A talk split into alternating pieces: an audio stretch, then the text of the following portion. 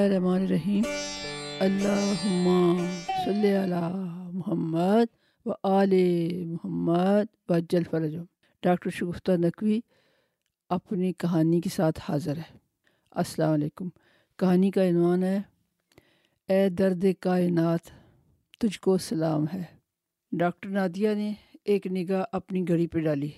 او میرے اللہ، شام کے پانچ بج رہے، دن بھر اتنی فرصت بھی نہ ملی کہ گھر فون کر کے بچوں کا حال ہی پوچھ لیتی۔ آج اتنا رش تھا اور دوسری ڈاکٹر زارا کی بھی چھٹی تھی۔ اس کا بھی کام کرنا پڑا۔ اور ایمرجنسی آپریشن آ گیا۔ تین تو آپریشن میں ہی بچ گئے تھے۔ آؤٹ ڈور میں بھی رش تھا۔ خالدہ اندر آئی تو اس نے سوالیہ نظریں اٹھائیں۔ کوئی اور ہے؟ جی ہاں آپ کی مریم ایک خاص مریض کو لے کر آئیے تین گھنٹے سے انتظار کریے اچھا گھر فون کر کے ذرا حال حال پوچھ لو اور مریم کو اندر بھیج دو۔ مریم اس کی پرانی مریضہ تھی۔ اور اب تو اس کی ساری فیملی سے دوستانہ مراسم بھی تھے۔ مریم بڑے تپاک سے ملی اور کہنے لگی، یہ شاہدہ ہے، میری کلاس فیلو ہے۔ ہم نے اکٹھے سلائی کی ٹریننگ لی تھی۔ میری دوست بھی ہے، مگر اس کی کہانی ذرا لمبی ہے اور آپ شاید جلدی میں مریم بہت ذہین تھی۔ میں نے اسی لیے انتظار کیا کہ مریض ختم ہو جائیں تو میں آخر میں جاؤں تاکہ آپ اسے وقت دے سکیں۔ ڈاکٹر نادیہ نے کہا، تم بتاؤ تو صحیح مسئلہ کیا ہے؟ اس نے بڑی مشکلوں سے یہ ٹریننگ کی ہے۔ اس کی شادی ہو گئی تھی۔ بچہ کوئی نہیں ہے۔ آٹھ سال بعد شوہر کا انتقال ہو گیا۔ اوہو ویری سیڈ بڑا افسوس ہوا۔ یہ تو بہت کم عمر ہے۔ اس کے بعد اس نے داخلہ لیا۔ والد صاحب بہت ضعیف ہیں۔ تھوڑی سی زمین ہے اور ایک بکری پر گزارا ہے۔ یہ اکلوتی بیٹی ہے۔ یہ تین کلو میٹر پیدل چل کے اسکول آتی تھی کیونکہ ویگن کا دس روپے کرایہ مشکل تھا۔ اس نے گرمی اور سردی کی بھی پرواہ نہیں کی۔ یہ ڈپلومہ کر کے اپنے پاؤں پر کھڑی ہونا چاہتی تھی تاکہ کسی کی محتاج نہ ہو اور اپنے والدین کی خدمت بھی کر سکے۔ جب اس نے ڈپلومہ کر لیا تو پھر جاب نہیں ملتی تھی۔ بڑی مشکلوں سے اسے اسکول میں ٹیچر کی جاب مل گئی۔ تیس ہزار روپے تنخواہ تھی، یہ خوش ہو گئی۔ بہت ہی نیک، ایماندار، عبادت گزار اور صبر لڑکی ہے۔ لیکن یہ خوشی چند ماہ تک تھی۔ ہوا یوں کہ کچھ ٹیچروں نے اس کو پیسے دیے کہ سلائی کا سامان ہم کو لا دو۔ اس نے نیکی سمجھ کر یہ خدمت قبول کر لی اور تمام چیزیں انہیں لا دی ڈائریکٹر صاحب جب وزٹ کرنے آئے تو انہوں نے اسے بلا کر کہا کہ تم نے ان کو مہنگی چیزیں دی ہیں جبکہ بازار میں یہ سامان سستا مل رہا ہے، تم نے بے ایمانی کی ہے۔ یہ کہہ کر اس کو فائر کر دیا یعنی اسے نکال دیا۔ یہ اپنی فریاد کہاں لے کر جاتی؟ اس بات کو چھ ماہ ہو گئے روتی رہتی ہے، نہ یہ کھانا کھاتی ہے، نہ کسی سے بات کرتی ہے، نہ گھر سے باہر جاتی ہے۔ کوئی گھر میں ملنے آئے تو دروازہ بند کر لیتی ہے۔ شدید ڈپریشن ہے۔ کئی دفعہ بے ہوش ہو چکی ہے۔ پھر اسے سول اسپتال لے کے گئے۔ انہوں نے انجیکشن دیے، ڈرپ لگی، پھر واپس آ گئی ڈاکٹروں نے کہا کہ اس کا نروس بریک ڈاؤن ہو گیا ہے۔ مجھے تو علم نہیں ہے وہ کیا ہوتا ہے۔ آج بڑی مشکلوں سے اسے آپ کے پاس لے کے آئی ہوں آپ یہ دیکھیں اور اس کا علاج کریں۔ آپ بتائیں نا ہم اس کا کیا کریں۔ کیا اس کی دوبارہ شادی نہیں ہو سکتی؟ ڈاکٹر نادیہ نے سوال کیا، پہلے یہ ٹھیک تو ہو جائے، اس حالت میں اس کے ساتھ کون شادی کرے گا؟ ماں باپ بوڑھے اور بیمار، یہ ان کے ساتھ بہت زیادتی سے پیش آتی ہے۔ اچھا چلو شاہدہ کو اندر بھیجو۔ اس کی پرچی پر اس کی عمر، وزن اور بلڈ پریشر لکھا ہوا تھا۔ وزن صرف چالیس کلو، عمر چونتیس سال اور blood pressure ninety by sixty تھا، جو کہ نارمل سے بھی کم تھا۔ نادیہ، ڈاکٹر نادیہ نے کئی سوال کیے، آپ کا نام کیا ہے؟ اس نے پرچی کی طرف اشارہ کر دیا کہ یہاں لکھا ہے، پڑھ لیں۔ اچھا کیا تکلیف ہے؟ کوئی نہیں۔ پھر کھانا کیوں نہیں کھاتی ہو؟ بھوک نہیں لگتی۔ بات کیوں نہیں کرتی ہو؟ لوگوں سے ملنا کیوں چھوڑ دیا ہے؟ کہنے لگی، لوگ جھوٹے بے ایمان ظالم اور دغاباز ہے۔ ایسے لوگوں سے ملنے کا اور بولنے کا کیا فائدہ؟ لیکن شاید سارے لوگ تو ایسے نہیں ہوتے، اچھے بھی ہوتے ہیں۔ وہ بولی کہ زہر تو تھوڑا سا بھی مارنے کے لیے کافی ہوتا ہے۔ ڈاکٹر نادیہ کو پسینہ آ گیا۔ بڑی ذہین لڑکی ہے۔ تمہیں کسی سے گلا ہے؟ خدا سے ہے۔ اس نے میری ہی تقدیر ایسی کیوں بنائی؟ میرے صبر، میری محنت اور دیانت کے بعد مجھے ذلت کیوں ملی؟ اس کا کیا جواب ہے؟ اس کی آنکھیں نم ہو گئی میں میلوں پیدل چل کر پڑھنے جاتی تھی۔ میں اپنی حفاظت سے کبھی غافل نہ ہوئی۔ والدین کی خدمت کی۔ ہمیشہ وقت پر نماز پڑھنے کی کوشش کی، ایمانداری سے کام کیا، کسی کا دل نہیں دکھایا، ہمیشہ دوسروں کی مدد کی، کسی کے تانے یا باتوں کی پرواہ نہ کی، خاموشی سے محنت کرتی رہی۔ میں نے کیا جرم کیا ہے؟ مجھے کس چیز کی سزا ملی ہے؟ ایمانداری کی؟ شرافت کی؟ سیدھے راستے پر چلنے کی؟ جو لوگ چالاک ہیں، مکار ہیں، منافق ہیں، وہ دوسروں کو دھکا دے کر اپنا راستہ بنا لیتے ہیں۔ مشکل تو ان کے لیے ہے نا؟ جو سرات مستقیم پر چلنا چاہتے ہیں۔ ڈاکٹر بولیں، دیکھو شاہدہ، امتحان تو انہی کا ہوتا ہے نا جو سیدھے راستے پر چلتے ہیں، جو پہلے ہی گمراہ ہیں۔ شیطان کو کیا پڑی ہے کہ اپنا وقت ان پر ضائع کرے؟ وہ تو اس کے لیے مسئلہ ہی نہیں ہے۔ جو مومن ہیں، اللہ پاک کا تقوی اختیار کرتے ہیں، لقمہ حلال کما کر کھاتے ہیں سلا رحمی کرتے ہیں، اپنے وعدے پورے کرتے ہیں۔ اگر ابلیس ان پر کام نہیں کرے گا تو یہ اپنی منزل کو پا لیں گے۔ تو اس کی تو سراسر ہار ہو جائے گی۔ اس نے تو روز ازل یہ دعویٰ کیا تھا، بلکہ چیلنج دیا تھا کہ میں آدم کی اولاد کو بہکاؤں گا، آگے سے، پیچھے سے، دائیں سے، بائیں سے، میں ان کی جڑ کاٹ دوں گا۔ اور اے اللہ، تو بہت ہی کم لوگوں کو فرم بردار پائے گا۔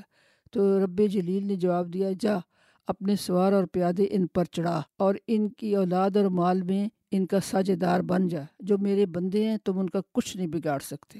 لہٰذا اسے مہلت ملی ہوئی ہے۔ شاہدہ دم بخود سن رہی تھی۔ بولی، تو پھر ہمارا کیا قصور ہے؟ اس نے ہمارا جینا حرام کر رکھا ہے، ہم کدھر جائیں؟ ہمارے پاس رب کی رحمت ہے، اس کا ذکر ہے، اس کی یاد ہے، عبادت ہے، اس سے رجوع کریں جو کل کائنات کا مالک ہے، خالق ہے، رازق ہے اور محبود ہے، وہی نگران ہے۔ مدد کرنے پر قادر ہے، وہ اللہ کل شعین قدیر ہے۔ اس کے ہوتے ہوئے فکر اور مایوسی کیسی؟ سب سے بڑا گناہ یہی ہے کہ ہم اس کی رحمت سے مایوس ہو جائیں۔ اس کی رحمت ہر ہر چیز پر چھائی ہوئی ہے اور یہ کائنات اسی لیے چل رہی ہے۔ جو لوگ دوسروں کو تنگ کرتے ہیں، وہ بھی شیطان کا لشکر بنے ہوئے ہیں۔ یہ دنیا تو چند روزہ آزمائش ہے۔ ہم بہت جلد اپنے رب اعلیٰ سے ملنے والے ہیں۔ ڈاکٹر نادیہ نے خالدہ سے کہا، چائے بھجوا دو اور ساتھ قیمے والے نان بھی۔ انہوں نے اس کا بلڈ پریشر دوبارہ چیک کیا۔ چائے آ گئی اور نان بھی۔ قریب ہی تندور تھا جہاں گیارہ بجے گرما گرم قیمے والے نان لگنے شروع ہو جاتے تھے۔ بڑی اشتہا گیز خوشبو تھی۔ ڈاکٹر نادیہ بہت ہی دریا دل خاتون تھی انہوں نے بیس نان کا آرڈر دیا اور سارے عملے کو بھجوا دیے اور چار نان شاہدہ کے لیے اور مریم کے لیے پیک کروا دیے۔ شاید شاہدہ کو بھی پسند آئے۔ اب وہ مطمئن لگ رہی تھی۔ آہستہ آہستہ وہ پورا نان کھا گئی۔ چائے بھی پی۔ ڈاکٹر نے چند ادویات لکھی اور اپنی دراز سے نکال کر دی اور کہا کہ گھر کتنی دور ہے۔ چند دن کے لیے روزانہ آ جایا کرو۔ تم اتنی پڑھی لکھی ہو۔ یہاں مریضوں سے باتیں کیا کرو۔ ان کی ہسٹری لے کر لکھا کرو۔ حال پوچھو۔ سبھی کسی نہ کسی دکھ، غم اور ٹینشن اور بیماری کا شکار ہے ان کا دکھ بانٹو۔ تو اپنے دکھ کو بھول جاؤ گے۔ آفاق کی منزل سے گیا کون سلامت اسباب لٹا راہ میں یا ہر سفری کا؟ یہ میر تقی کا، میر کا شعر ہے کہ سب پہ آزمائش آئی ہے، کوئی بچ نہیں سکا۔ اور یہی پروردگار عالم کا وعدہ ہے کہ امتحان تو ہوگا۔ ہم نے تمہیں امتحان کے لیے ہی پیدا کیا ہے۔ اور جو ثابت قدم رہیں گے، وہی کامیاب ٹھہریں گے۔ شاہدہ نے آنا شروع کر دیا۔ آہستہ آہستہ اس میں تبدیلی رونما ہونے لگی۔ کام بھی اچھا کر رہی تھی۔ کلینک سے کچھ فاصلے پر شاداب ڈے کیئر بنا ہوا تھا۔ اس کی انچارج ایک دن دوائی لینے آئی۔ تو ڈاکٹر نادیہ نے پوچھا کہ ڈے کیئر کیسا چل رہا ہے؟ اس نے کہا کہ اب تو میرے پاس ستر بچے ہو گئے ہیں۔ جگہ کم پڑ رہی ہے اسٹاف بھی کم لگتا ہے۔ ڈاکٹر نے کہا، میرے پاس ایک بہت اچھی لڑکی ہے، شاہدہ۔ اس نے ایم اے کیا ہے۔ اس کو اپنے ڈے کیئر میں جگہ دے دو، جاب دے دو۔ بہت دکھی ہے اور ذمہ دار ہے۔ اس نے وعدہ کر لیا کہ وہ اگلے جمعے کو آ جائے اور پہلے وہ انٹرویو دے دے اور اچھی تنخواہ بھی دیں گے اسے۔ اب مریم شکریہ ادا کرنے آئی کہ میڈم اس کے بوڑھے والدین بہت خوش ہیں۔ وہ آپ کو چائے پر گھر بلانا چاہتے ہیں۔ تنخواہ اٹھارہ ہزار ہے۔ انشاءاللہ اب ان کا گزارا ہو جائے گا۔ شاہدہ کے بھائی کو بھی طوبہ باجی نے وین کا ڈرائیور رکھ لیا تھا، کیونکہ بچوں کو لانا لے جانا بھی بہت بڑی ذمہ داری ہے۔ ڈاکٹر نادیہ نے دلی دل میں طوبہ کو دعا دی۔ اب مریم نے کہا، میڈم، اگر اس کی شادی ہو جائے تو بہت اچھا ہے، عمر بہت کم ہے، والدین زندہ ہیں۔ کل بھائی کی بھی شادی ہو جائے گی تو مشکل پیش آئے گی۔ اچھا کچھ سوچتے ہیں۔ میرا رب مسبب الاسباب ہے۔ ڈاکٹر نادیہ کو ایک میڈیکل ریپ کا خیال آیا، محمود حسن۔ اس کے دو بچے تھے اور بیوی فوت ہو گئی تھی۔ ملاقاتی کارڈ ڈھونڈ کر نرس کو دیا کہ اس کو فون کر کے کہے کہ وہ کلینک تشریف لائے۔ اس سے بات ہوئی تو وہ رضامند ہو گیا کہ میری بوڑھی ماں کے لیے بہت مسئلہ ہے، وہ دو بچوں کو نہیں سنبھال سکتی۔ تو آپ یہ دیکھ لیں ڈاکٹر صاحبہ کہ یہ خاتون میرے بچوں کو سنبھال لے گی۔ میں، ڈاکٹر نادیہ نے کہا کہ میں یہ اس سے پوچھ کر جواب دوں گی، میرا کارڈ لے جائیں۔ اور آپ ایک ہفتے بعد فون کر کے مجھ سے پوچھ لیں۔ ڈاکٹر نے شاہدہ کو بلایا اور اس سے بات کی۔ وہ کہنے لگی کہ مجھے اتنی اچھی جاب ملی ہے اور انہی پیسوں سے گھر چلتا ہے۔ تو میں جاب تو کروں گی، تو بچے تو پھر گھر میں رہیں گے۔ ڈاکٹر نے کہا کہ بچے چھوٹے ہیں، شاید ایک بچہ تو اسکول چلا جائے گا، دوسرے کو تم ساتھ ڈے کیئر لے آنا۔ اور ایک ان کی بوڑھی والدہ ہے۔ کیونکہ آدمی اچھا ہے اور بہت اچھے پیسے کما رہا ہے، تم اپنی تنخواہ والدین کو دے دینا اور ویسے بھی گزارا ہو جائے گا، لیکن بہتر ہے کہ تم ایک دفعہ محمود حسن کو مل لو۔ اس نے کہا، میں والدین سے بات کروں گی، میں آپ کو سوچ کر جواب دوں گی۔ اگلے ہفتے محمود حسن کا فون آ گیا کہ میڈم، میں آؤں۔ ڈاکٹر نادیہ نے اسے بلا لیا۔ ساتھ اس کی والدہ بھی تھیں، دونوں بچے بھی تھے۔ کلینک کا ٹائم ختم ہو چکا تھا۔ ان سب نے بیٹھ کر میٹنگ کی۔ شاہدہ نے بچوں کو گود میں لیا، پیار کیا اور وہ رضامند ہو گئی۔ شاہدہ کے والدین بھی مان گئے۔ تو پھر ایک مبارک ساتھ میں ان کا نکاح ہو گیا۔ مریم بہت خوش تھی۔ ڈاکٹر نادیہ کو بھی یہ نیکی کا کام کر کے بے حد دلی سکون ملا اور انہوں نے اسے بہت دعائیں دیں۔ ایک جوڑا مریم کو اور محمود حسن کو اور اس کے بچوں کو جوڑے دیے۔ اور ایک سادہ سی تقریب میں ان کا نکاح ہو گیا اور شاید رخصت ہوگی۔ یوں یہ درد کائنات کم ہو گیا۔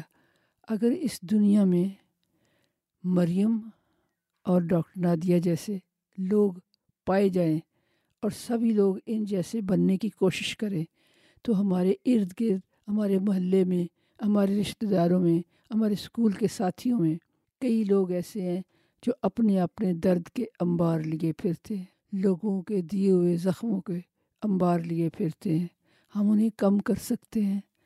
ہم انہیں سکون دے سکتے ہیں۔ ہم ان کا بوجھ ہلکا کر سکتے ہیں۔ کیوں؟ یہ کسی فرد واحد کا کام نہیں ہوتا۔ یہ سوسائٹی میں رہنے والے لوگ مل کر ہی یہ کام کر سکتے ہیں۔ یہ کہانی آپ کو دعوت دے رہی ہے کہ آپ آنکھیں کھول کر اپنے ارد گرد ہمسایوں میں، دوستوں میں، ساتھیوں میں، خاندان میں دیکھیں، ان کے حالات معلوم کریں کہ کوئی تکلیف میں ہے، کسی کے بچے بیمار ہیں، کسی کی بہن یا بیٹی پرابلم میں ہے، تو پلیز ان کی مدد کریں۔ مجھے امید ہے یہ کہانی آپ کو پسند آئی ہوگی اور اپنی رائے ضرور دیجیے گا۔ بہت شکریہ۔ اللہ حافظ۔